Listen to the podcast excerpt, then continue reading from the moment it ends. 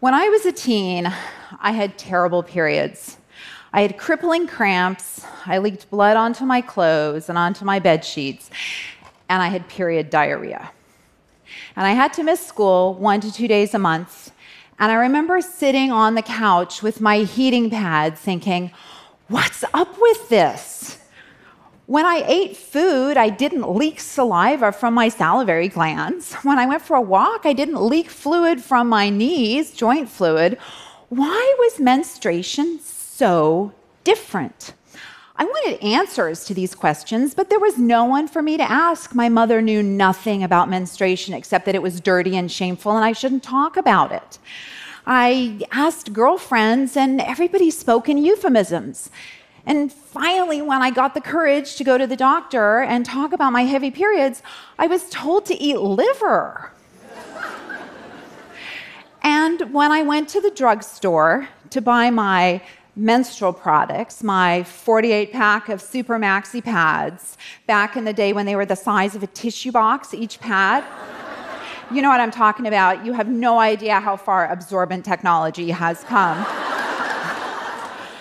I used to have to buy my menstrual products in the feminine hygiene aisle.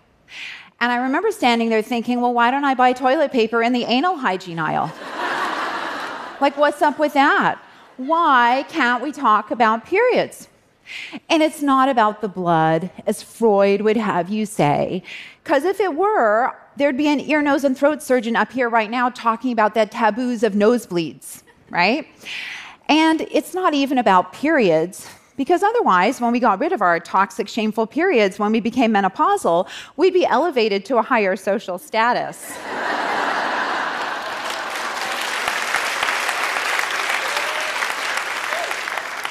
It's just a patriarchal society is invested in oppressing women, and at different points in our lives, different things are used. And menstruation is used during what we in medicine call the reproductive years. It's been around since pretty much the beginning of time. Many cultures thought that women could spoil crops or milk or wilt flowers. And then when religion came along, purity myths only made that worse. And medicine wasn't any help in the 1920s and 30s, there was the idea that women elaborated something called a menotoxin. We could wilt flowers just by walking by. and that's what happens when there's no diversity, right? Because there's no woman to put her hand up and go, well, actually, that doesn't happen. And when you can't talk about what's happening to your body, how do you break these myths? Because you don't even need to be a doctor to say that periods aren't toxic. If they were, why would an embryo implant in a toxic swill? And if we all had this secret menotoxin, we could be laying waste to crops and spoiling milk. Why would we have not used our ex woman powers to get the vote sooner?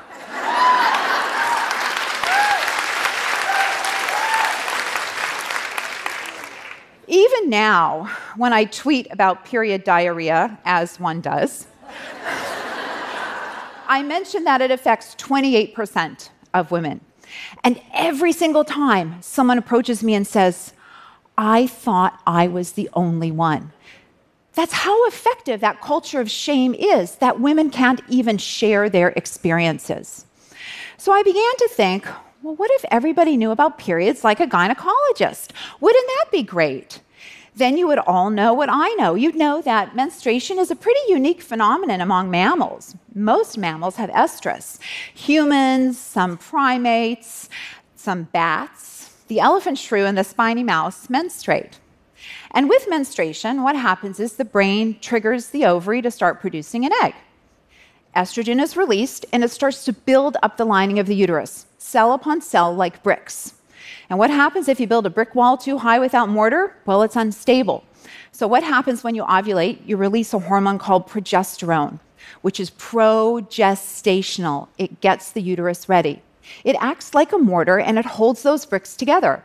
It also causes some changes to make the lining more hospitable for implantation.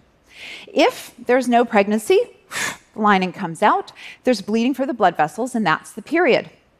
And I always find this point really interesting because with estrus, the final signaling to get the lining of the uterus ready actually comes from the embryo.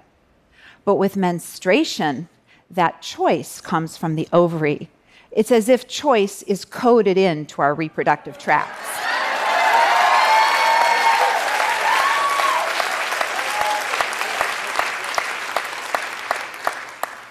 Okay, so, so now we know why the blood is there. And it's a pretty significant amount. It's 30 to 90 milliliters of blood, which is one to three ounces. And it can be more, and I know it seems like it's more a lot of the times. I know. Uh, so, why do we have so much blood? Well, and why, why doesn't it just stay there till the next cycle, right? Like, yo, you didn't get pregnant, so why can't it hang around? Well, imagine if each month it got thicker and thicker and thicker, right? Like, imagine what tsunami period that would be. We can't reabsorb it because it's too much. And it's too much because we need a thick uterine lining for a very specific reason. Pregnancy exerts a significant biological toll on our bodies. There is maternal mortality, there is the toll of breastfeeding, and there is the toll of raising a child until it is independent. And evolution. that goes on longer for some of us than others. But evolution knows about risk benefit ratio. And so evolution wants to maximize the chance of a beneficial outcome.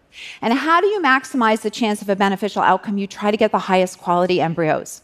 And how do you get the highest quality embryos? You make them work for it. You give them an obstacle course. So, over the millennia that we have evolved, it's been a little bit like an arms race in the uterus, the lining getting thicker and thicker and thicker, and the embryo getting more invasive until we reach this detente with the lining of the uterus that we have. So, we have this thick uterine lining, and now it's got to come out. And how do you stop bleeding? Well, you stop a nosebleed by pinching it. If you cut your leg, you put pressure on it. We stop bleeding with pressure. When we menstruate, the lining of the uterus releases substances that are made into chemicals called prostaglandins and other inflammatory mediators. And they make the uterus cramp down. They make it squeeze on those blood vessels to stop the bleeding. They might also change blood flow to the uterus and also cause inflammation, and that makes pain worse. And so you say, okay, well, how much pressure is generated? And from studies where some incredible women have volunteered to have pressure catheters put in their uterus that they wear their whole menstrual cycle, God bless them because we wouldn't have this knowledge without. And it's very important knowledge because uh, the pressure that's generated in the uterus during menstruation is 120 millimeters of mercury. Well, what's that, you say? Well, it's the amount of pressure that's generated during the second stage of labor when you're pushing. Right which, and for those of you who haven't had an unmedicated delivery, um, that's what it's like when the blood pressure cuff is not quite as tight as it was at the beginning, but it's still pretty tight, and you wish it would stop. So that kind of makes it different, right? If you start thinking about the pain of menstruation, we wouldn't say if someone needed to miss school because they were in the second stage of labor and pushing, we wouldn't call them weak. We'd be like, oh my God, you made it that far, right? and we wouldn't deny pain control to women who have typical pain of labor, right? So it's important for us to call this pain typical instead of normal, because when we say it's normal, it's easier to dismiss, as opposed to saying it's typical and we should address it. And we do have some ways to address menstrual pain. One way is with something called a TENS unit, which you can wear under your clothes. And it sends an electrical impulse to the nerves and muscles. And no one really knows how it works, but we think it might be the gate theory of pain, which is counter irritation. It's the same reason why if you hurt yourself, you rub it. Vibration travels faster to your brain than pain does. We also have medications called nonsteroidal anti inflammatory medications. And what they do is they block the release of prostaglandins. They can reduce menstrual pain for 80% of women. They also reduce the volume of blood by 30 to 40%, and they can help with period diarrhea. And we also have hormonal contraception, which gives us a thinner lining of the uterus so there's less prostaglandins produced, and with less blood, there's less need for cramping. Now, if those treatments fail you, and it's important to use that word choice because we never fail the treatment. The treatment fails us. If that treatment fails you, you could be amongst the people who have a resistance to nonsteroidal anti inflammatories. We don't quite understand, but there are some complex mechanisms why those medications just don't work for some women. It's also possible that you could have another reason for painful periods. You could have a condition called endometriosis, where the lining of the uterus is growing in the pelvic cavity, causing inflammation and scar tissue and adhesions. And there may be other mechanisms we don't quite understand yet, because it's a possibility that pain thresholds could be different due to very complex biological mechanisms. But we're only going to find that out by talking about it. It shouldn't be an act of feminism to know how your body works. It shouldn't.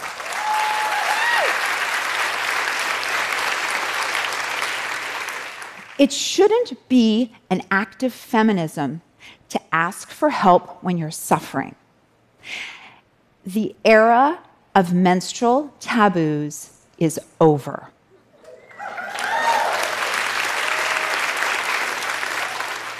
The only curse here is the ability to convince half the population that the very biological machinery that perpetuates the species, that gives everything that we have, is somehow dirty or toxic. And I'm not going to stand for it.